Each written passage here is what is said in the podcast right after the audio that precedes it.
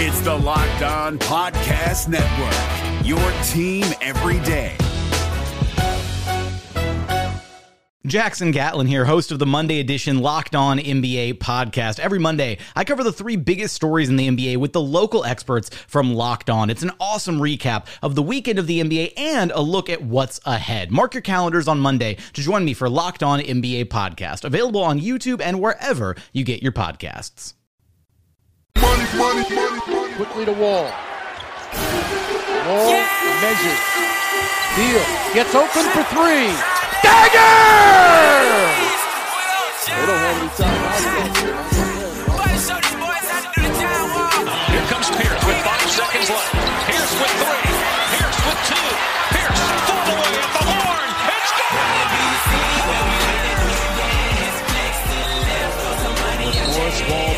Beal, and Gortat.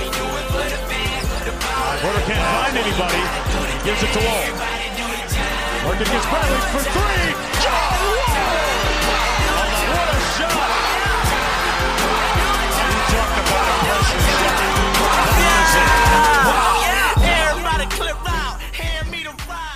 Happy Playoffs Eve! This is the Locked On Wizards podcast, and I'm your co host, Noah Goetzel. Uh, joining me tonight is Arthur Reinaltt.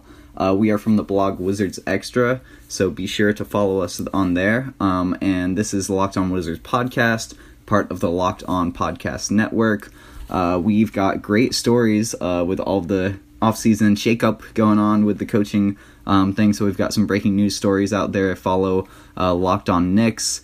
Tune in to Locked On Magic and Locked On Hornets to hear all about Jeff Hornacek getting fired, Frank Vogel, and uh, Steve Clifford as well. So tonight we've got uh, Arthur Reinaltt. It's been a while since we've chatted, so I'm glad to have you, Arthur.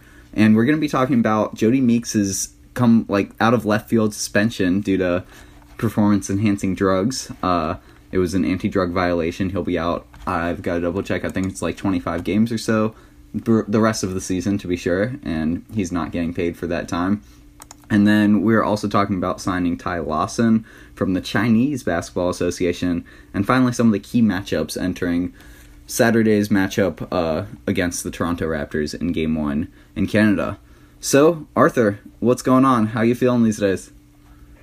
Uh, pretty good. Um, yeah, I'm just really looking forward to Saturday, which at this point is tomorrow. Uh, I've been watching some, not rewatching games entirely, but just highlights, like the 10 minute highlight videos that you can find on YouTube. And obviously, you only see, you know, when each team scores, but you can learn a lot, and there's definitely a lot to dissect um, in terms of you know how the how the Raptors won and how the Wizards won, but it's definitely a huge factor in my opinion that Wall did not play in all the games. Mm-hmm. So it'll be interesting to see like how much of a difference he makes when the Wizards and Raptors split the season series. Joy to ring win on their home on their opposing home court and home court, so they split basically. Mm-hmm. So the big story today was Jodie Meeks, who didn't play a big role with the Wizards. He, he was supposed to be, you know, the backup shooting guard who comes in and hits all of these threes and kind of jump starts the second unit offense. And he never really f- got too many minutes and you know performed to the expectations.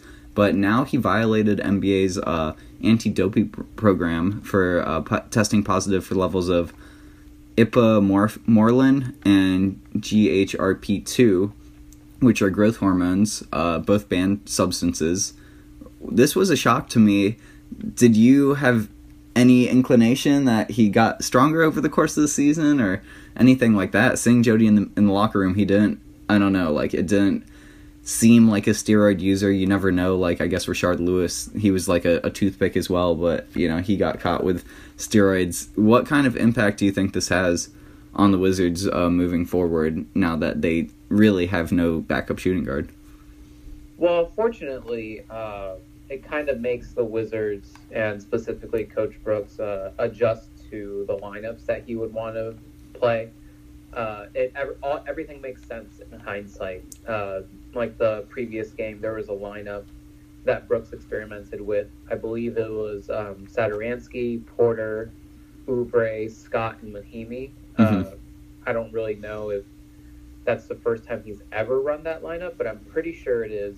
It was very interesting to see Otto Porter in the shooting guard role, just because nat- naturally he's a small forward and he's been pushed to uh, a stretch four role. But I haven't really seen him much as a shooting guard, and I think the Wizards might be onto something, and I'm really hoping that they use Porter a lot more during the playoffs, especially as a shooting guard with a bench unit, especially with Satoransky when you know they've built chemistry while Wall's been out. You don't want So- Oubre playing shooting guard if that's the lineup you talked about. I forgot. I think he said Satoransky, Oubre, Porter, Mike Scott, and was it Mahinmi or Markieff Yeah, Morris? Mahinmi. Okay. Yeah, so like that lineup was pretty pretty nice because I mean Otto Porter is by far like the offensive focal point, along you know with like ball movement, and you know if Mike Scott is on with his jump shot, that's a pretty that's a pretty good that's a pretty good lineup, and especially and hopefully you know Kelly Oubre returns to form this playoff series. Otherwise, it'll be over before it starts. But yeah, uh, it all makes sense. Ty Lawson, uh, unfortunately though, Otto Porter is questionable, and so is Mike Scott for tomorrow. So I don't really know if Ty Lawson was the move because you can Yeah. play with Satoransky at shooting guard. You've done Otto Porter at shooting guard. So I, think you know maybe a backup small forward would have been nice, like just some random piece to throw out there. But you know, here we are. Yeah, and the good news is that Porter and Mike Scott both practiced today, so that's a step in the right di- direction for sure. Um, I I want to talk now before we get into Ty Lawson. Actually, we'll talk about Ty Lawson for a minute, then Kyle Lowry's comments, which you alerted me of, uh, which you know makes sense, but it, it kind of he he said this is game seven for us, which is how you should approach a playoff game. We'll talk about that in just a second. So Ty Lawson. Did you So see said- this one coming whatsoever? Uh, coming from the Chinese basketball league, he he played decently in his 69 games last year, but like now we've got how many players? Two players, I guess, who are below six foot one, in him and Frazier, and you know they're they're each. Ty Lawson's 31, so he's not going to have the same wheels that he used to, and it's just baffling to me that the Wizards have five point guards on their roster. Yeah, it's uh, it. I first of all, Brian uh, Kramer texted us in our group chat, and I was just like, "What? Like, why? I didn't even know that players could be eligible for the playoffs." Yeah, I had no clue. So. but apparently, it's because he was um, never in the NBA this Mm. calendar year. So, um, well, this season. So he's technically allowed. Uh, his team in China just got eliminated from the playoffs. So I don't know what that means, but uh, I guess, yeah, I don't know. I don't really have much to make out of it. Uh, I think Brooks mentioned today that he might, he doesn't know like how much he's actually going to play. Yeah. It sounds like it's just a body, but you know we have a lot of bodies apparently that are just going to be watching from the bench. Uh, off the top of my head, you know Devin Robinson is there, Chris McCullough, Jason Smith, Tim Frazier Right. you know, Ty Lawson. So there's going to be a, a pretty expensive uh, bench just watching the the playoffs this this round or this year. So we'll see what happens. Yeah, and with the what's this team called? The Shanghai. I've got to double check. um, yeah, I'm going to try to remember what it is. sorry, Shandong Lions. I feel like we played them in three season, but for that team in 46 games, uh, he averaged 25 and a half points a game, six and a half assists, 4.6 rebounds, 2.2 steals, shot uh, let's see, 54% and hit 40% of his threes. So I'm sure there's not too much defense in this Chinese Right. basketball association, but Yeah. I mean, at least he's not putting up scrub numbers while he's overseas. So Yeah, and at least that that 40% from three is encouraging. So. Mhm. Is it Yeah. the same distance, the three point line? I hope so. Oh, that's a good question. oh man, it might not be. Whatever. Well, long twos, you know. Yeah. So we are gonna take a quick break now, but as we come back from the break, it's gonna be all Wizards Raptors preview analysis, and we're gonna talk about Kyle Lowry's comments and where both teams kind of sit right now in terms of like their psyches and how they've been performing. Both teams have been a little bit shaky. Well, the Wizards have been shaky all year, but the Raptors were a little bit more mortal entering the playoffs. So we're going to do previews of basically every, you know, we're going to break down the front court, the back court, the benches, the coaching, even the intangibles. We're going to break it all down. So stay with us. Locked on Wizards is coming right back. Again, these are your co hosts, Noah Goetzel and Arthur Reinaltt. Be right back. The NBA playoffs are right around the corner, and Locked On NBA is here daily to keep you caught up with all the late season drama. Every Monday, Jackson Gatlin rounds up the three biggest stories around the league, helping to break down the NBA playoffs. Mark your calendars to listen to Locked On NBA every Monday to be up to date. Locked On NBA, available on YouTube and wherever you get podcasts. Part of the Locked On Podcast Network, your team every day. Hey, everybody, welcome back to the Locked On Wizards podcast, part of the Locked On Podcast Network. Be sure to give us a follow on Twitter at Locked On Wizards. Um, you should also follow uh, Arthur Reinaltt at District Mamba and me, Noah Goetzel, Noah underscore Goetzel. And uh, you can subscribe to the podcast on iTunes or Stitcher or uh, Spotify or Google Play. Um, we also have podcasts on SoundCloud, and um, you can check us out. I think I mentioned on Twitter we post all the links too. So be sure to, to check out all of the Wizards insider information along with Wizards Extra, Wizards XTRA, which is the blog that we both uh, report for. There's lots of recap articles after home games. We have all sorts of player interviews and good stuff like that.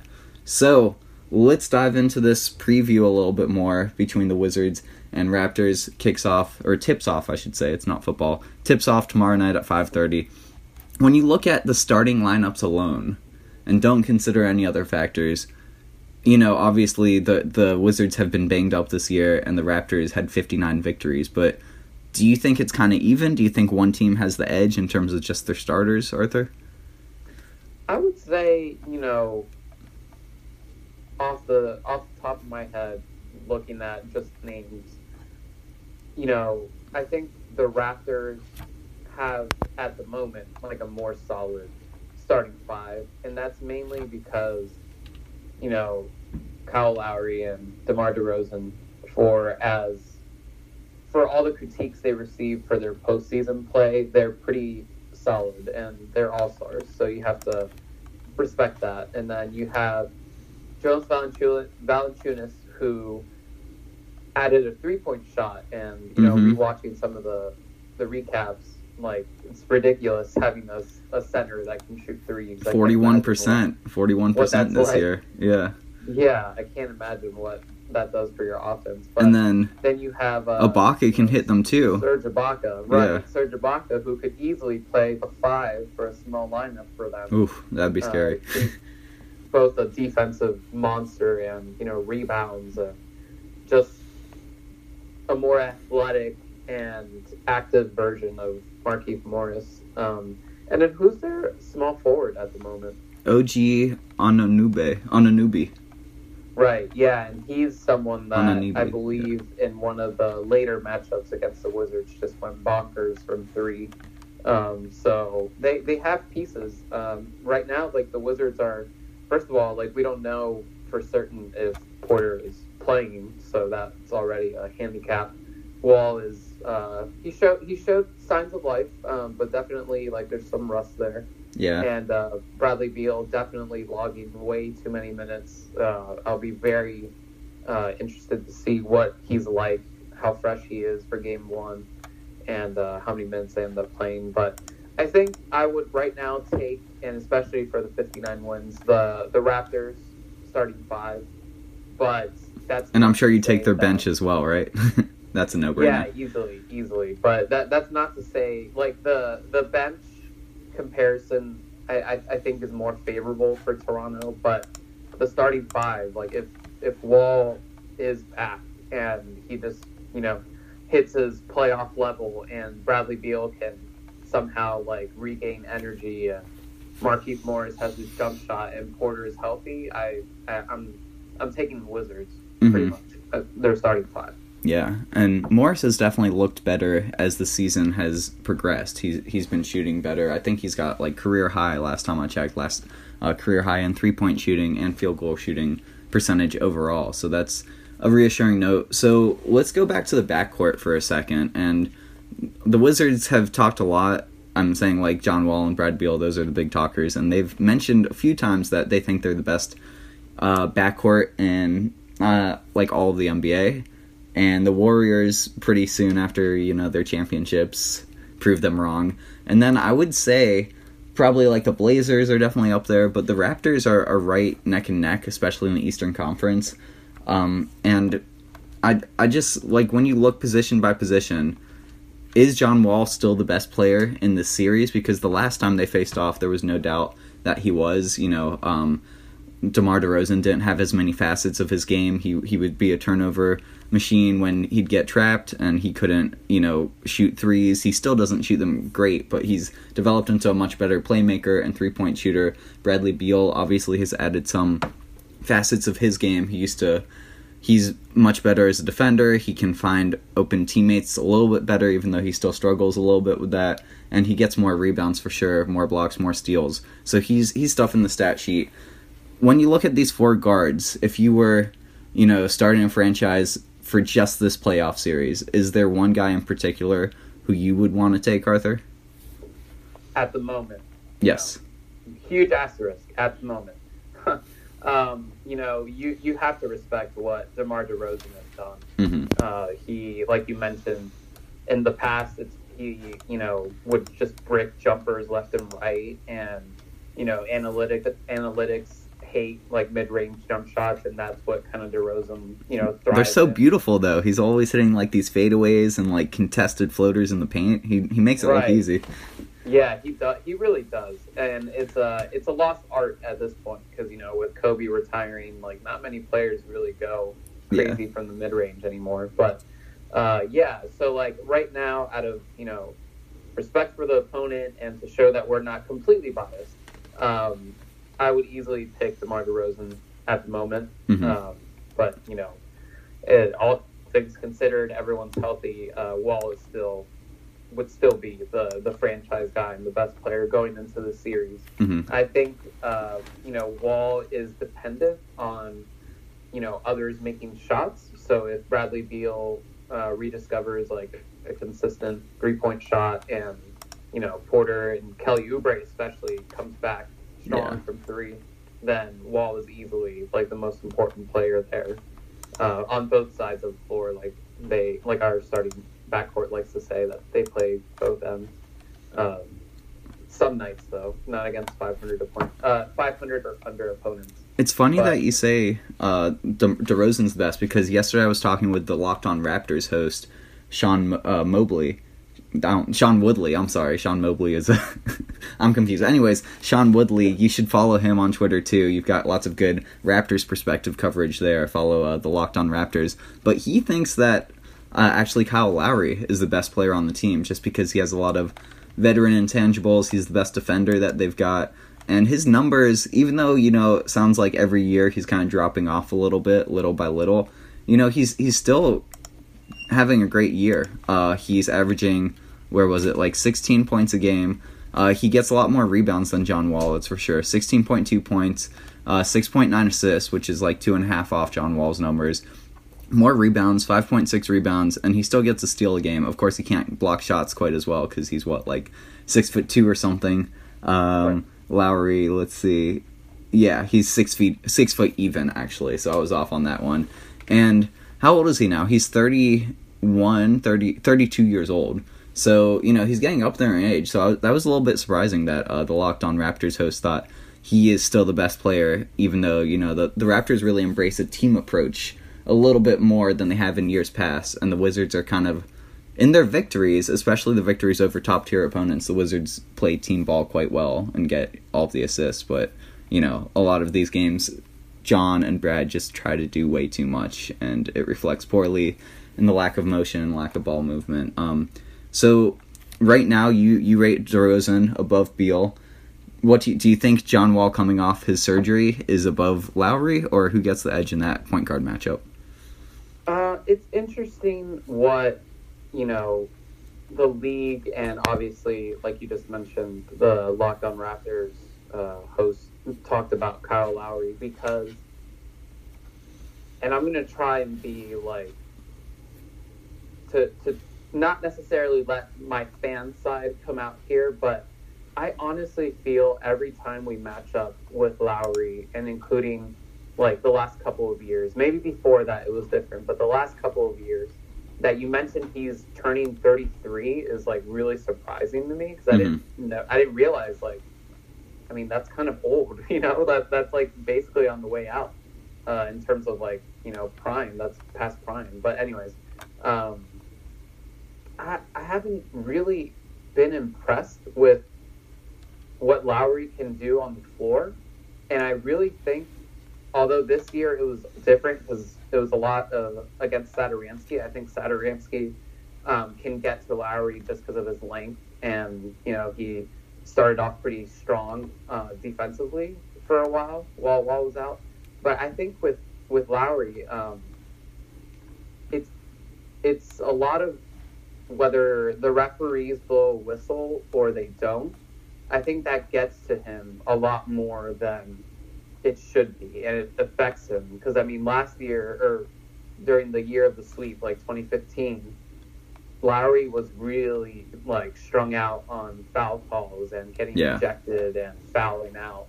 So that that was more like a uh, like a head game, and mentioning like how old he is and you know he lost a lot of weight and he's pretty like lean now. It, it's really I, I've yet to really be impressed by Kyle Lowry. Uh, he obviously has a lot of different ways that he can contribute to the game. Uh, I can definitely see how he can be the best, you know, defender on that team.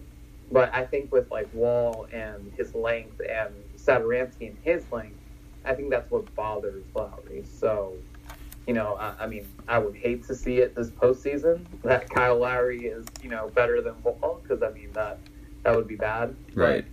yeah, like I, I'm I'm a little bit surprised by that just because I read everywhere like, oh, Kyle Lowry this, Kyle Lowry that, and then we play them, and he's getting mad at the refs.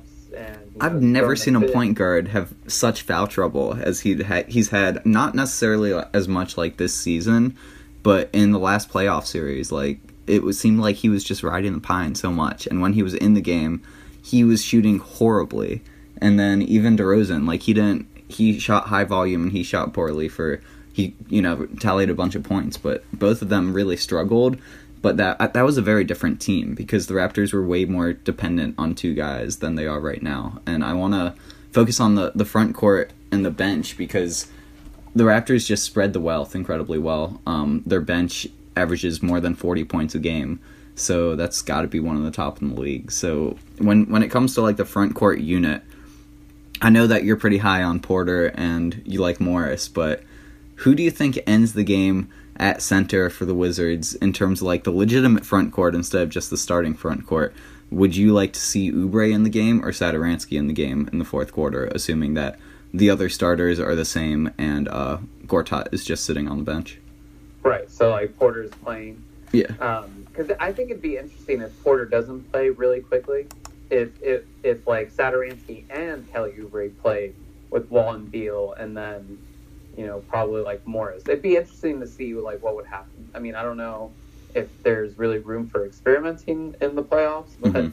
uh, you know if Porter's out, you might. I'd rather do that than play Ty Lawson, you know, because that could be disastrous. But um, yeah, I think uh, I- I'm not. I'm not really sure at the moment, but I think I would rather have, for defensive purposes, and if his three point shot is on, I'd rather have Kelly Oubre Mm-hmm. because I, although they're both, man, that's a really good question because Satoransky is, you know, pretty good from three. Uh, Yeah. he And- missed out on having like a qualified, you know, high three point percentage for He- the year. He creates shots for others too, which is something like Oubre hasn't really developed added that facet to his game where he can, he can create opportunities for his teammates. You know, he can get his own shot, which is inconsistent. He's obviously like the more athletic, better defender um, better rebounder of the two of them, but I think it's a, a pretty it's a much tighter matchup than I expected it would be in terms of who you want on the floor for the fourth quarter, just because Satoransky has proven so much this year. Right. Yeah, and I had tweeted out that the lineup that I hope we see is uh, Wall, Beal, uh, Satoransky, Porter, and Morris. Mhm. Um, just because you know Kelly Oubre's going through the slump, but if there's no Porter, if, if there's no Porter, it'd be interesting to see what that lineup is with Kelly Oubre and Porter swapping out. Um, you know, because then you have so much youth, and that's not very exclusive here in DC. Having a lineup that is you know pure youthful, like young players, you know, drafted players for the most part. Um, but yeah, no, that that I guess that's a good problem to have because I mean they both offer very, um, you know, Kelly Oubre. I feel like is is given the more like oh he's the defensive presence and Satoransky's like the playmaker, but you know Satoransky is respectable on defense and if it's going to be switches, you know, I would hate to see you know Gortat be playing late and DeRozan gets switched onto him every possession and just drains the jump the same jump shot over and over again when it could be you know Satoransky and Oubre and Morris. So at least that's like all all the length that you have, all the length that we could possibly offer is on the floor at Mhm. that moment. Um, you know, unless there was something nutty like Wall, Porter, Satoransky, and Oubre, and uh, you know a, a, a big. Um, but yeah, uh, again, you know, this is a lot of creativity that we're presenting, and uh, let's hope that our coach. Uh, maybe this leads us to the next part of our Mhm. breakdown, but let's hope that our coach, you know, doesn't force, you know, Mahinmi to play, doesn't force Gortat to play if they're not being effective, like he really did during the regular season. I've got one more question about the starting lineup before we go to coaching. Who would Yeah. you rather have at this point in their career? Do you want Serge Ibaka or Markieff Morris? Do you think Ibaka still holds the edge there if both of them are playing power forward or small ball center? Ibaka, by the way, uh, he is how old is he now? He is okay, 1989, so that means he's like 29 years old, so still fairly young. It just seems like he kind of his best days are behind him, in my opinion, a little bit. Uh, Mhm. Let's see his numbers. He's averaging 12.6 points a game, 6.3 rebounds, which is I think second on the team after Valanciunas, and he still gets 1.3 blocks a game. Uh, barely any steals or assists. Do you think that Morris has the edge, or is he a little bit too slow and and not quite at Ibaka's level uh, as of right now? Um, I would say that I would pretty easily take Ibaka, uh, Mhm. mainly because, you know, if we're if we're talking about regular season, there's a lot of games where Morris definitely looks sluggish. Looks like he doesn't care. He doesn't really go after rebounds. He's so like slow laterally and everything. But I feel like with Ibaka, there's a a defensive presence that the Wizards are heavily lacking. Yeah. And you know, it's it's nice that we made the playoffs. It sucks that like you know we're getting the one seed, but we do have a pretty decent you know draft pick, and I'm hoping that you know we we get our stuff together and we can evaluate a center that is young and de- defensive minded, energy. You know, will show up every night. Mhm.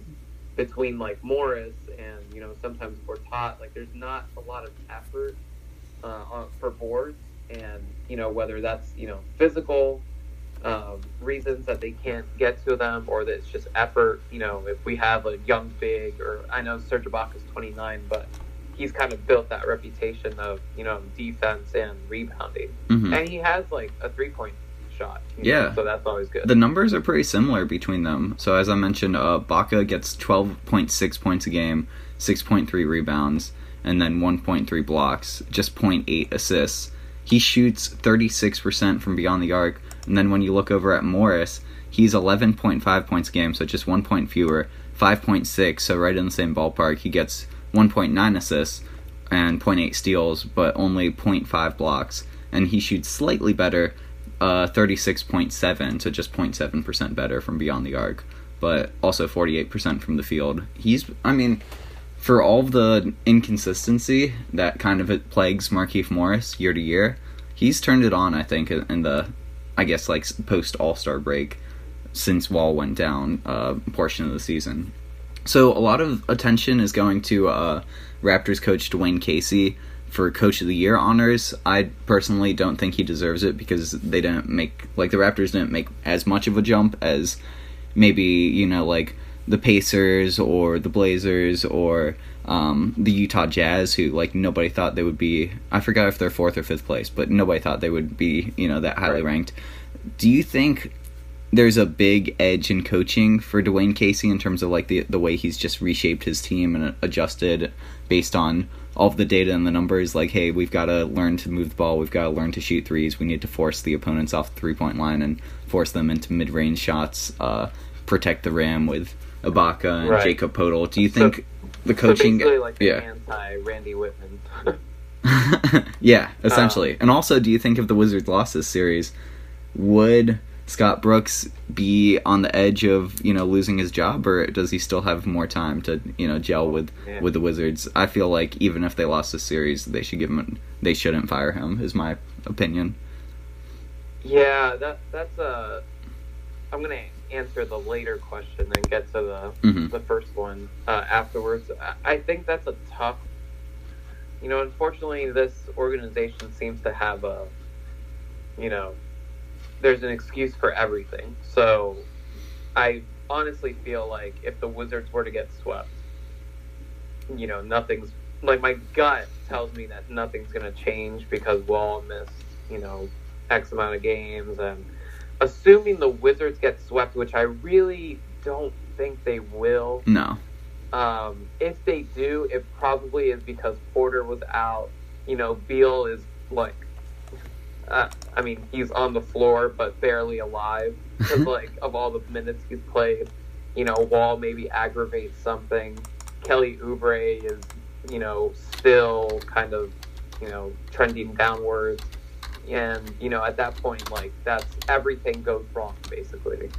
Um, so I don't see us getting swept, but if we were to get swept, I just think there's too many excuses that Brooks can kind of, you know, point to and be like, hey, like, I got us to the playoffs for back to back seasons, and this year, you know, if you would have told everyone, like, oh, Wall's going to miss like 40 games, like, what is our season going to go like? Nobody's going to say the Wizards are making the playoffs with, you know, without Wall for 40 years or with for 40 games. Um, you know, he can credit his develop the development of Satoransky, you know, to you know, coaching and Kelly Oubre until like the last like 20, 25 games, you know, was exploding off the charts and Mike Scott, you know, playing all that. But yeah, I I, I don't think he's gonna get fired regardless of results. Um, so that that's my answer to that. What ended up being the results from that Twitter poll you posted of who's to blame for like the Wizards' underachievement this year? Was it the players, the coaches, or Mr. Um, Ernie Grunfeld? I believe it finished with Ernie, then the coach, then the players. Um, I feel like the coach finishing second was more knee jerk um, to uh, the how Wall didn't play in the final game of the season, and like everyone's mad. Hmm. Um, oh, I'm looking at it now. Um, Ernie got 45% of the vote. The players got 36% of the vote, and coaching got 19%. Oh, and I okay. had uh, 94 votes. I feel like the So, Wizards yeah. have enough talent to be, I'd say, the four seed. Yeah, and I mean, there's only so much you can do. Like, you know, it comes down like you have your money and like go go play. Like, what are you worried about? Um, but yeah, so I don't know. I think. I think yeah, like the, at the root of it all, it's the GM. You know, the guy that gave Jodie Meeks a two-year guaranteed contract. Uh, got lucky with Mike Scott. Gave Mahinmi like way too much money. Mhm. Gave Jason Smith years and money.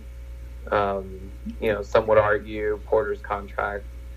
Um, Gortat's Although I- contract. I, I don't, you know, I'm not in that. I, I just think we're misusing Porter um, as soon as we realize that Porter is very um, efficient from three and he should be getting more looks. I think the Wizards will be a lot better. Um, but that's why I really like him playing as a shooting guard because then they can have him. They should run like a Kyle Korver like offense when 2018 Porter is is gonna be in with the bench, and that It's should be every the year that there's a for the bench. legend. But you know, if it was that easy, I'm sure anybody could be a coach. So let's move to the benching. The bench.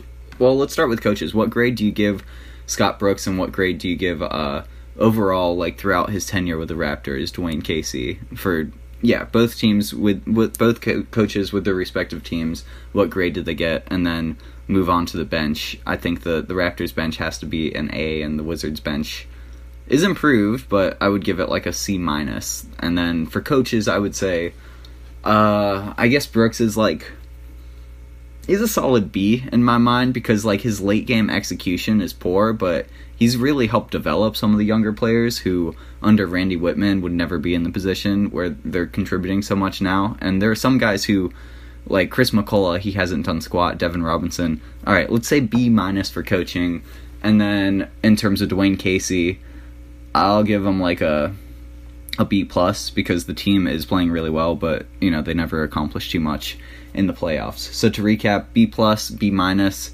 Casey versus Scott coaching, and then uh C. I think I said C mine. I can't really remember. it's been too long, Yeah. too many seconds. But yeah, C minus for the Wizards bench, A for the the uh, Raptors bench. What do you think? Bench first.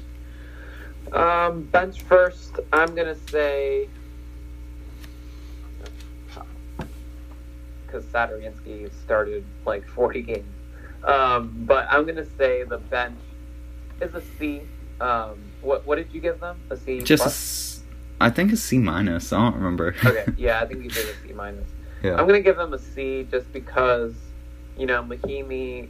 If we're comparing him to last season, he had a He's way better improved, yeah. season.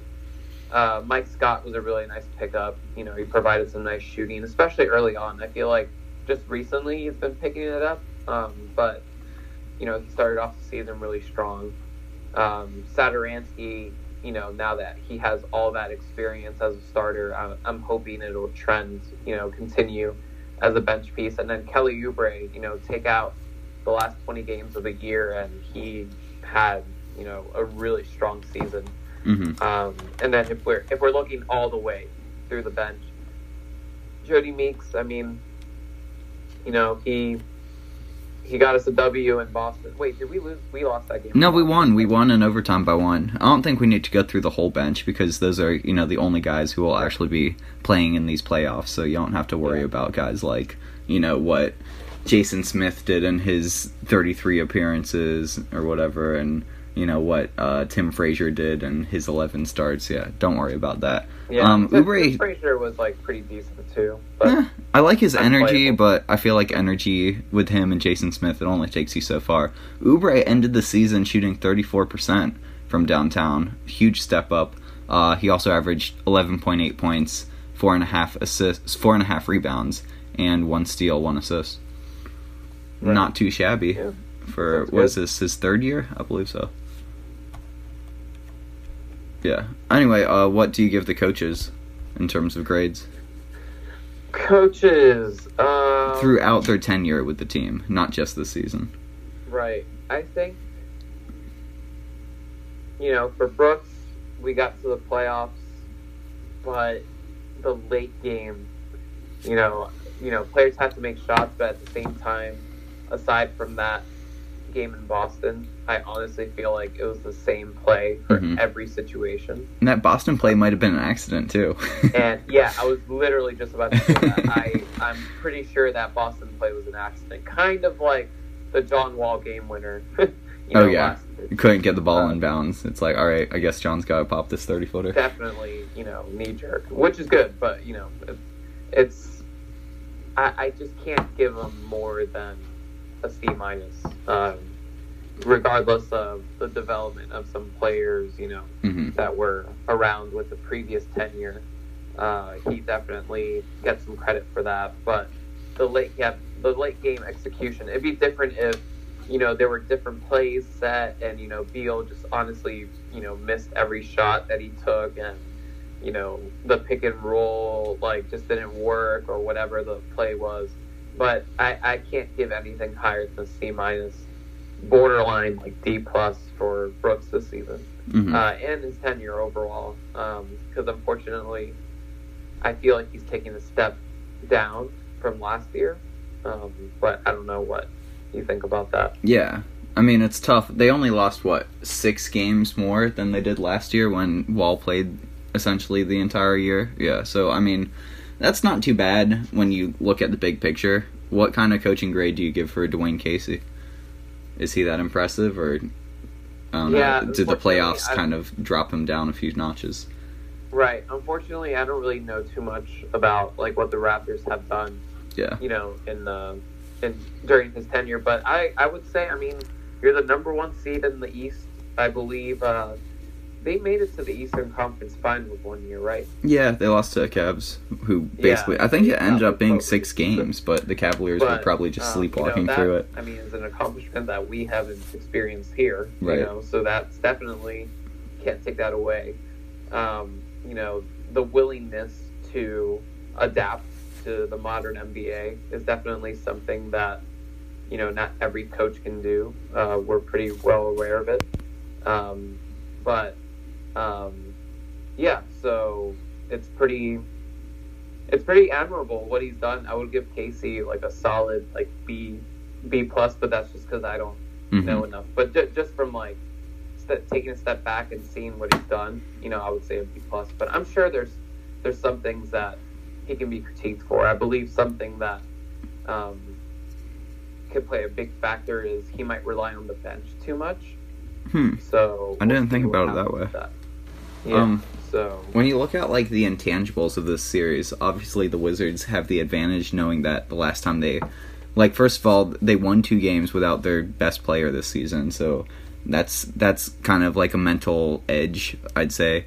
Um, and then also the last time they faced in the playoffs, it was a four nothing sweep, and the core of both teams remain intact. I don't know if they had Serge Ibaka back then, but basically, like you know, the three starters.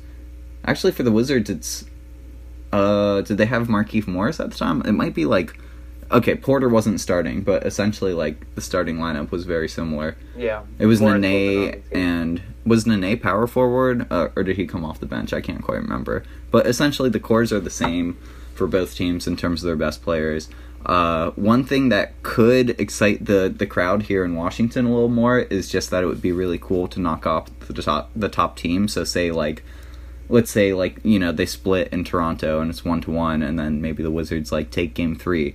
I'm sure that would uh, like draw a really big crowd for Game Four if the Wizards have the edge and a chance to take a commanding three one lead over the number one ranked team.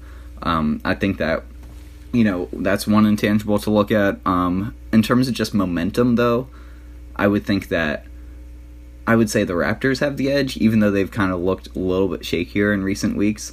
The Wizards just have so many losses to bad teams, and it didn't stop at any point throughout the season. So I would think like if the Wizards were somehow able to go up like two nothing, one nothing, three one, whatever it may be, they'll just kind of pump the brakes and be like, okay, we've got the edge, we can kind of cruise a little bit. So, are there any like intangibles I'm forgetting about that you think would would have a, a big factor in this matchup? Uh, I would say you pretty much nailed it. Um, aside from you know health and you know with the with the the players that are questionable, and with you know how Beal finished the year, you know logging heavy minutes. Uh, it's going to be a, a really interesting matchup, and I believe uh, um, 1067 The Fan, which I listen to like every day. That's why I reference it a lot. Uh, EB from the Junkies was freaking out because out of 62 8 versus 1 matchups, the 8 seed has only won six times. And those six times, one of them, I believe, was when Derrick Rose like destroyed his knee, and the Sixers ended Mhm. up beating the Bulls. Um, another one was when the Warriors took down the Mavericks, I believe. Yeah. um, with the crazy. Like I still remember That was that. Like, it 06 maybe? yesterday. Something like Yeah, yeah. Okay. Which feels like just yesterday, but you know, 12 years ago. Yeah. Um, but yeah, so I don't think, although we're an eight seed, we're an eight seed that should be like a six seed if it That- wasn't for a loss to well i guess a couple losses but if we beat orlando Right. you know like all th- those final three teams like it doesn't really matter so much if Yeah. we were sixth or eighth and but you know i'm sure there are a lot more six seeds to upset a three seed than eight versus one Yeah, and- yeah. If yeah. you're if you're looking at just like the last game, you're right. Like we could have been a six seed, we could have been a seven seed, we're an eight seed.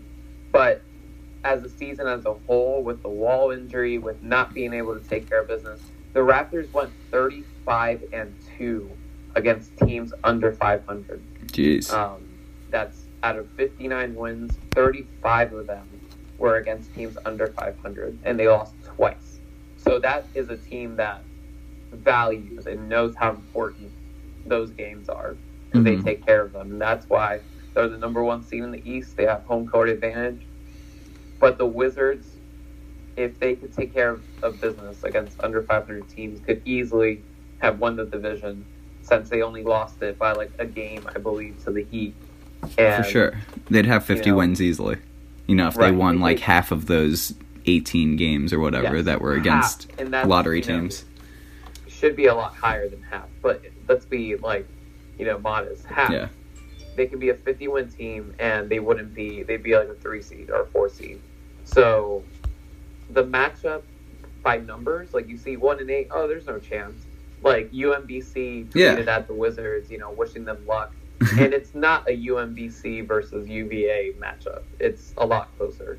It's Right. more like I don't know college basketball that well, but it's more like um it would be like butler taking down duke or some, something like that it's like a, right, right, yeah, yeah. I don't know that. I mean, I just pulled that out of, you know. Yeah, uh, yeah, but I mean, I, I understand this, so I'm hoping that, or Yeah. like Virginia Tech, you know, beating North Carolina. I don't know. Okay. Um, Anyway, we need a yeah. prediction for how this series is going to end. I'm saying Wizards in six. Oh damn! Well, yeah, that's that's my prediction too, and um, you know, I'm part of an email thread for another Wizards blog, and everyone's picking the Raptors, and I was the only one that picked the Wizards. Yeah, uh, I mean, people are really, really high on the Raptors, and I understand it, and it's respectable, and they're the one seed. They they took care of business, but we're not your typical eight seed. Mhm. Like, The Raptors we have been have down this road before, and I guess they lost to the Cavs, which is a lot more respectable. But you know, they're a vul- vulnerable team. You know, even if they restructured everything. I, Right, Yeah, you- I, I'm not. They don't strike fear. The only team in the Eastern Conference. I would say it's the Cavaliers first, and then the Sixers, just because they're like a matchup nightmare. But oh yeah, I'm I like I'd much rather play the Raptors than the Sixers. Like Mhm. that's why a part of me was continuing to say, um, please don't play um, the the 76ers because they're they're smoking everyone and they've won like a billion games. nah, it's all lottery rather teams. It's all Raptors. lottery teams. Yeah, I'd ra- I'd rather play the Raptors. Like you know, and it's not because I want to play the number one team in the East. It's because I'd rather play a team that has a history of folding under pressure. Mhm. So. Cool. Well, Arthur, it's been a pleasure. Sorry to burn you guys' ears for 47 plus minutes, but I think we, you know, we, we kind of dug into all the nitty gritties. You know, there was no stone left unturned in this preview podcast. So, uh, enjoy game one, and I will be back with Dustin Allwood, the godfather of Wizards Extra, uh, tomorrow night to recap the game for you guys. Dustin, thank you. I guess we both have the same prediction, Wizards in six. We'll see what happens. Let's get it. I um. Did I call you Dustin or Arthur? I meant to say Arthur. But it's all good. Um, but yeah, Wizards in six. Um, you know, I'm hoping tradition continues and the Raptors come out with an L during Game One. Yeah. All right. Well, thanks so much for tuning in to Locked On Wizards, and we will be back with another fresh podcast after Game One here Saturday night. Take it easy, everyone. Have a good night. The kid home, get the Patron and tell them that it's on.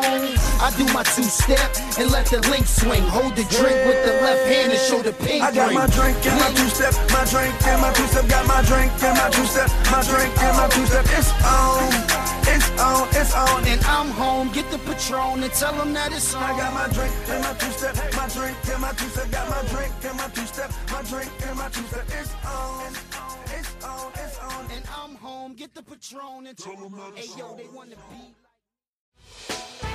Hey, Prime members, you can listen to this Locked On podcast ad free on Amazon Music. Download the Amazon Music app today.